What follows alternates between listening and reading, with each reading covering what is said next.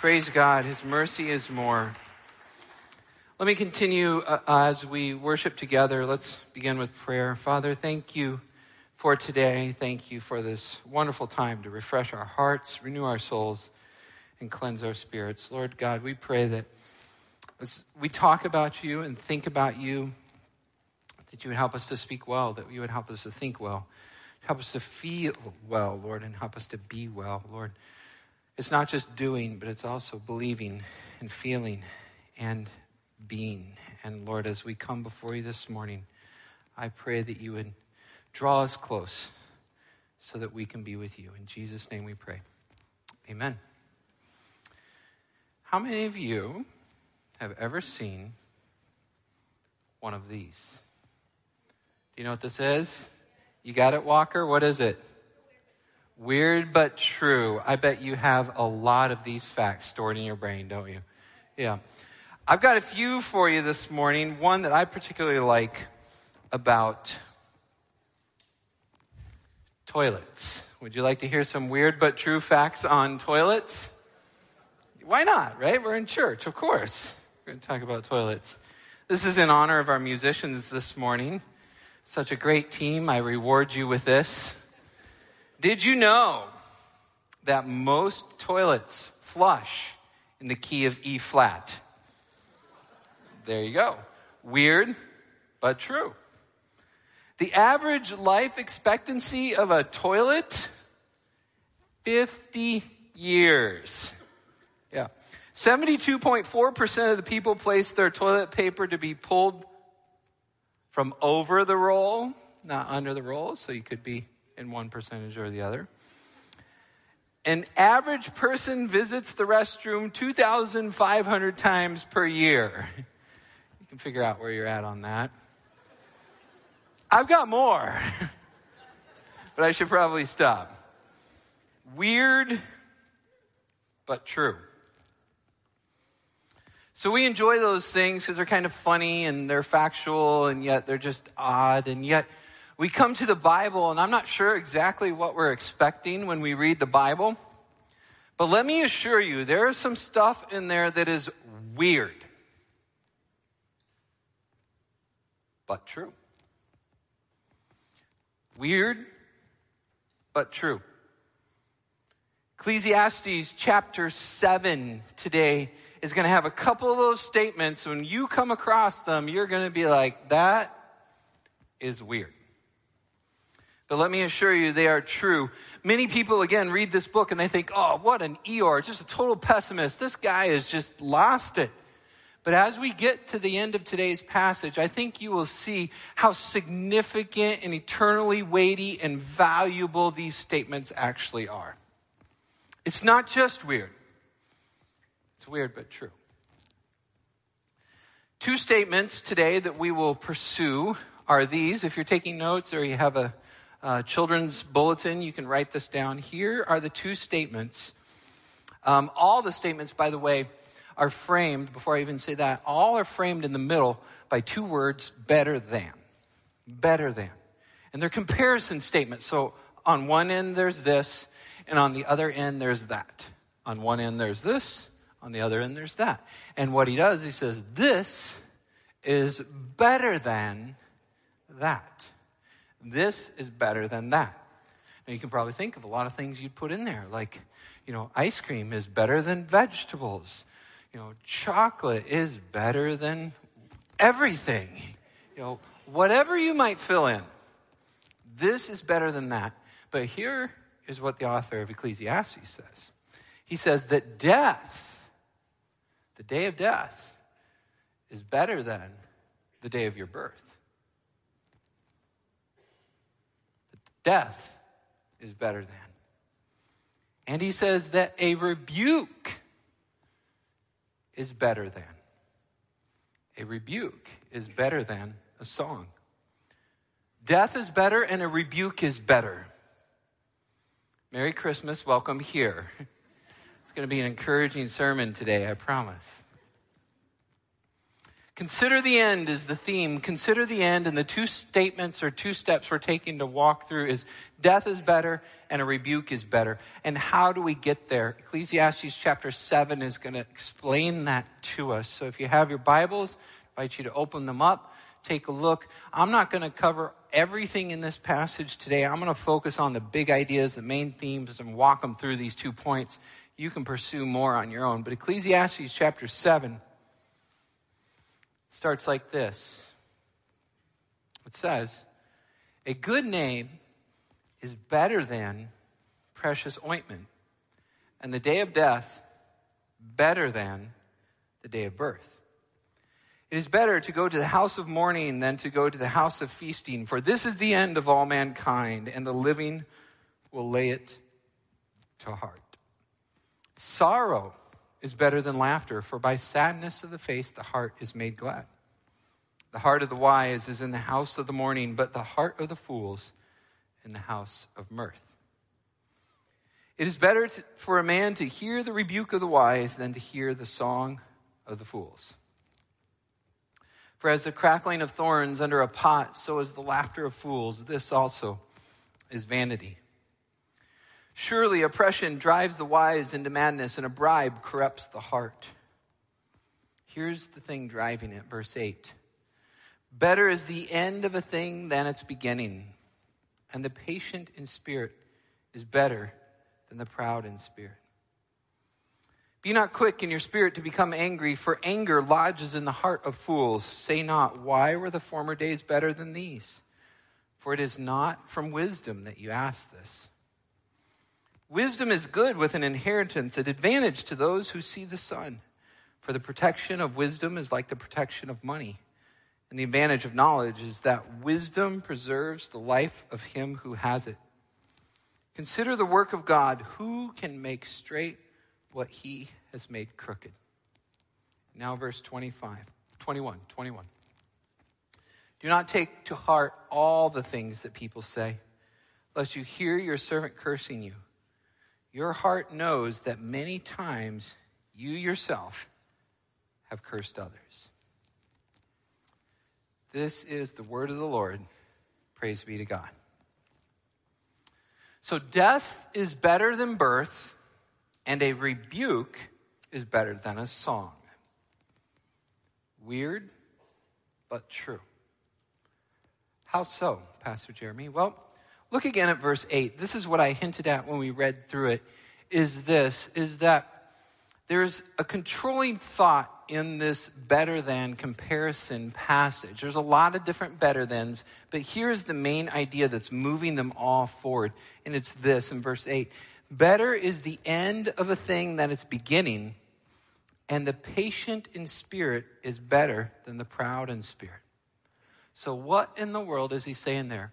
Well, you probably all, all, all know this intuitively. For example, if you're going to run a marathon, do you feel better after you're done? Well, maybe that's not a good example. No, that's not a good one. The completion of a task. Okay, let's put the marathon away for a moment. That's my next illustration. Uh, the completion of a task. It's better at the end than at the beginning because at the beginning you run into this. Oh, let's see here. I have to think of the right word because I talked to someone earlier. Activation energy barrier. Raise your hand if you know what that is. If you're a chemical engineer, a Dow, or anything close, you probably know. For those of us who do not, it is the energetic barrier to a chemical reaction. So, in other words, for A plus B to equal C, you need some energy to occur in that process. And in order for that to happen, often the chemist or the chemical engineer will use heat because the more heat, the more molecules are moving, the more they're moving, the more they collide, the more they collide, the more energy, and boom, all of a sudden you get this thing going. As in chemistry, so too in life, there is a significant activation energy barrier. I mean, think about it. You're on Sunday afternoon and you see the leaves in the front yard and you're like, oh. activation energy is just not there right now, you know? There's going to have to be something that gets me out the door, makes me move a little in order to do this. There's a resistance. There's, there's something that holds us back because we know how difficult or we anticipate how difficult it's going to be. And so the author of Ecclesiastes says, better the end than the beginning. After you rake the leaves, you feel good. After you pl- complete the task, you feel good. But at the initial startup, you're like, oh man, this is hard. This requires a lot. I'm not sure. It's difficult. It's messy. Mm, not so sure. Better the end than the beginning. Look, good things take time. Amen? Good things take time. Some people may think that a sermon just say whatever is on your heart or what the Lord thinks. No, it's a lot of work. Anything you do in life requires a lot of work. Rome was not built in a day, they say. Success is a long, slow, painful process. Think about any example. For example, a marathon. is difficult. It's painful. It's long. And for most of us, it's slow. Marriage just saying. Not everything's a honeymoon, right? It's long. It's a process. And it gets better, but it's a bit of a stretch at times, right? Black belts, taekwondo. You're not going to be awesome on day one. You're probably going to get kicked in the head a few times, and it's going to hurt. Business, instant, overnight, startup success, billionaire. Not most of them. I think it was something like 99% of all smart, uh, startups, small businesses fail. It's hard work. Good things take time, and therefore, the wise author of Ecclesiastes tells us look, better the end than the beginning. And with that in mind, you begin to interpret the statements that are made in this passage. For example, death is better than birth. Well, how can that be? Well, let me give you another example. What about Jesus? Death is better than birth. Is that true of Jesus? Answer is yes. Absolutely. Now, don't get me wrong, the incarnation, the fact that infinite, eternal, almighty God actually took on finite flesh and added it to himself in every perfect way is one of the utmost grandest miracles in the entire universe. That's way better than leprosy or sight or blind or anything like that. This is a big deal. And yet, that was not enough. In order for the plan of redemption to be accomplished, Christ had to defeat the ultimate enemy, pay the ultimate price, and demonstrate his victory over it. And for that to occur, there had to be death. For without the shedding of blood, there's no forgiveness of sins. Jesus had to die. And in fact, through his death, he gains more than he does through his birth. In his death, Jesus gained freedom for us, freedom, forgiveness, resurrection, new life, the presence of the Holy Spirit to go with us now, His sealing and indwelling that guarantee our eternal victory, His conviction and prompting that give us the energy we need to overcome the barriers in our life. Jesus' death, resurrection, and ascension accomplish more than his birth.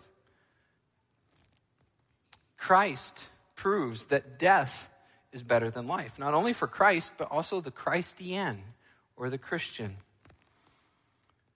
When we die, if we believe in Jesus as our personal Savior and Lord, if you've asked Him to forgive you for your sins, and you are truly trusting Him, not just coming to church because your mom or dad made you, because you're trying to please your wife, because you think it's a good thing to do, or maybe it'll get you on the right path. But if you're truly believing in Jesus as the only begotten Son of the living God who died on the cross and rose from the graves for the forgiveness of your sins, then when you die, you get Him. You get Him, and that is better than anything else. They show you in the movies these awesome relationships. Everyone's supposed to be happy, but they're not. It only lasts a moment. But when you get Jesus, you get forever. You get Jesus and everything that comes with it. You get the new heavens and the new earth, the new bodies, the resurrection, the kingdom eternal, and the provision for everything you've ever needed. Just like Christ, so too the Christian. When you die, you get more. When you die, you get more than when you're born. That's just the way it is. Philippians 1:21 says it like this, "For me to live is Christ, And to die is gain. Pursue the word gain throughout the book of Ecclesiastes, and he shows you all these other things that we're pursuing for gain aren't gain. But dying in Christ is truly gain. Death is better than birth because you get more. You get more. You just do. Once you're born, you're always going to want more. But when you die, if you're in Christ, you never want more again. At that point, you finally have everything. You bo- you're born, you start crying, you hurt, you need help. You die, you are healed, you live forever, and you live in the presence of the Son. Totally different. Death is better because you get more. Death is better because it teaches more. Death is better because it teaches more. Now, our church building is a bit newer than some others, but if you go to those old church buildings way out in the country, up on a hill, many times what you'll find surrounding the church, you know what it is? A cemetery. Exactly right. Why? Because it reminds you of your mortality. On the way to contemplate the eternal, you have to walk through the cemetery. It's a sobering experience as you go into the presence of God to remember who is eternal and who is not. And you walk by the many loved ones lost long ago. Death teaches more. I, I began, I haven't learned, I haven't completed, I'm not there, but I began to learn this at a very young age in ministry. When I was 26 years old, uh, was my first pastorate in this little town out in the boondocks. And what happened is this they had one nursing home in the entire city thousand people, four churches, one nursing home. So the pastors got together and we said, okay, how are we going to do this? Because they want church services or communion or whatever every week. And not all of us can be there every week. And so we divided up. So once a month, each of us are going to the nursing home. And in that experience, through that regular process over the course of six years, what I began to see is this. Obviously, people have different experiences, but there's a commonality to it. And it was this when people are at the very end, when they're in their last moments, do you know who's in the room with them? It's not me. It's not the nurse. It's not their mom or dad. It's their spouse, and if they have them, kids. There's like two or three people that will be with you at the very end. And that's it. You know, the nurse is going to come in every hour or so, and she might take your blood pressure and your pulse, note it on her chart. She'll come out of the door, click. Done with you. She'll go into the next room and do the same thing blood pressure, pulse, medicines, vital signs, out the door, click. That's what you are to her. A click. You know, the pastor, he'll visit you. It's his job. He may never have known you. And he's trying because he's made in the image of God and wants to be more like Jesus. But you know what? The schedule is tight and there's a lot of things to do. So he's going to make his visit. He's going to put down the card. He's going to pray for you. And then he's going to go away. And do you know who's going to be in that room with you? It's your spouse or your kids. What does death teach us? What matters? Is it your work group? Do you know what they'll be doing? They'll be at work, making money, which is why they go there. It's not for you. But what matters most are those two or three relationships in your life that really actually care and actually do love you. And at the very end, when there's nothing else, when there's no house, no car, no job, no career, no nothing, they'll be there. If you've done it right. What matters? What matters most? Death teaches more. It teaches you what relationships matter in your life, and it teaches you how you want to live your life. Go to a funeral, the author says. Go to a funeral. I would rather go to a feast. Go to a funeral. Go to a funeral and see what you find. When the people get up on stage, what do they have to say? I've had to do different kinds of funerals, and I know sometimes you're scratching your head. Is there anything good we can say about this fella? It's a bit of a stretch. But if you go to a funeral where their loved ones love them because you know that they invested in the right thing and you know their heart was in the place, right place and you know that they believed in Jesus, it's a totally different experience. You go and you see, of course, crying, but at the same time, you see rejoicing, you see celebrating, you see honor. Go to a funeral and see what you learn. What will they say about you at yours? Oh, I'm only 18. I, I got a long ways to go. You don't know. Every day you get in a car, you have no idea. What will they say at you at your funeral? I got plenty of time to build and develop that. No, you don't. There's a time for everything, a time for life and a time for death, and we don't know our time for death. Only God does, no matter how young or old you are. We all sit on that precipice every single day, and you go to a funeral and you find out what matters most. And that applies to you kiddos, that applies to us adults, and everyone in between. Death teaches more. Consider the funeral, consider the nursing home. What matters most? Number one, death is better. Number two, a rebuke is better. Number two, a rebuke is better than a song. A rebuke is better than a song. Why is that? Well, same thing. Ecclesiastes 7 8 says this Better is the end than the beginning, and the patient in spirit than the proud in spirit. What is the end? Well, we look forward to the eternal hereafter. So let's jump to that Revelation passage, um, Martin, if we could.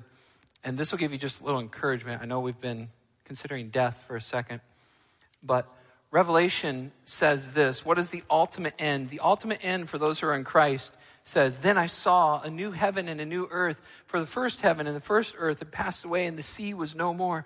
And I saw the holy city, the new Jerusalem, coming down out of heaven from God, prepared as a bride adorned for her husband. And I heard a loud voice from the throne saying, Behold, the dwelling place of God is with man. He will dwell with them, they will be his people, and God himself will be with them as their God. And he shall wipe away every tear from their eyes, and death shall be no more, neither shall there be mourning, nor crying, nor pain for the former things have passed away. Amen? That's the end we're looking forward to. But we don't get saved and get there, do we? Boy, how I wish we did. But no, it is again like a marathon or like marriage or like business or like anything else. There's this long, slow, painful process of becoming more and more like Christ. And so for us on earth, who are not in heaven, then our goal here and now is to be more like Jesus. That's the goal. So consider the end. Think about the outcome. If the desired outcome is to be more like Christ, what helps you more? Being refined or being praised? What moves you more in that direction? And the answer, of course, is a rebuke. A rebuke is better than a song. Now, let me be really clear up front because I think when we hear the word rebuke, most, if you're like me, just sort of shudder and shiver. Why? Because what you're re- expecting is not a rebuke, it's an insult. What you're expecting is not a rebuke, but an insult. Insults hurt. Let me tell you the difference between a rebuke and an insult, okay? A rebuke refines, an insult rubs wrong. A rebuke builds up, an insult tears down. A rebuke helps, an insult harms. A rebuke gives the advantage to the other person, but an insult tries to get even. A rebuke is sorrowful, but an insult is angry. A rebuke must come from the wise, but an insult the fool. Listen again to Ecclesiastes 7, verse 5. It says this It is better to hear the rebuke of the wise. Of the wise. What does that mean? The author is not telling you every time someone insults you, just enjoy it. Eat it up. It's going to be great. No, no, no, no, no. He's actually saying the opposite of that. If you look at verse 21, that's why we included it. It says, Do not take to heart all the things that people say. Do not take to heart all the things that people say. There's helpful and there's harmful. A rebuke is helpful, an insult is harmful. What you're after is anything that can make you more like Christ. And if somebody gives you some of that, even if it hurts, take it. Swallow it, eat it up because it's good for you. But if they're giving you something that tears you down and makes you feel bad and guilty and yucky, then that's the wrong stuff. And you spit it out and get it away. Accept the rebuke of the wise, but don't take to heart everything that everyone says. If you do, you'll just be crushed. You'll run around hurt all the time. And listen, this goes for the little voice inside your head as well. Because we have to lim- remember to learn to listen to the Holy Spirit, but we have to reject the evil of the enemy. And sometimes it's really hard to know the difference. You're like, all right, is that guilt or is that conviction? You know, guilt there shouldn't be because Jesus paid our price, but conviction, oh yeah, because the Holy Spirit is there to help. There's difference between guilt and conviction. There's difference eh, between godly remorse that drives you to repentance and life change and something that just drags you down and doesn't help. When you hear the still small voice that is helping you be more like Christ, that's the right way. If you hear the little voice that's just nagging and hurting and insulting and dragging you down, that's the wrong one. Hear the rebuke of the wise. Ignore the song of the fools. Do not take to heart everything that everyone says, but do listen to that what can, can make you more like Jesus. So a rebuke is better than a song. Weird, but true. What do we say today? What we said is this we said, consider the end, think about the outcome. How do you envision or want things to be at the end of the line? If you're pressing on towards a prize, if you're headed for that high calling in Christ Jesus, then what you want is to be more like Christ. And the guarantee you have is as a result of his death, burial, resurrection, the Holy Spirit living inside you, you will be. As a result, we can say with confidence and assurance that death is better than life. We gain more and we learn more. And we can even say in faith, believing a rebuke is better than a song. Because if it helps me to be more like Jesus, that's where I want to be. Ecclesiastes chapter 7 says this. Let me read parts of it to you one more time as we remember. Consider the end. Chapter 7, verse 1 says, A good name is better than precious ointment in the day of death than the day of birth. It is better for a man to hear the rebuke of the wise than to hear the song of fools. Do not take to heart all the things that people say, lest you hear your servant cursing you. Your heart knows that many times you yourself have cursed others. Say not, Why were the former days better than these? Remember Revelation 21. For it is not from wisdom that you ask this Remember, Christian, just like Christ, even if you're crucified, death is better than life. Better is the end of a thing than the beginning, and the patient in spirit than the proud. Father, we thank you and praise you for today. Thank you for the example of Christ our Lord, who truly wanted his Father's will all the way. Lord, we admit that this too is a hard saying. We would live and enjoy and laugh and breathe freely. But sometimes, Lord, we have to go through the valley of the shadow of death to sit on the mountain with you. And we pray, Lord, that whatever we're passing through in this moment, that you would cause us to be faithful and trust you for the future. We say this not in our own strength, but by grace through faith, together. All of God's people said, Amen.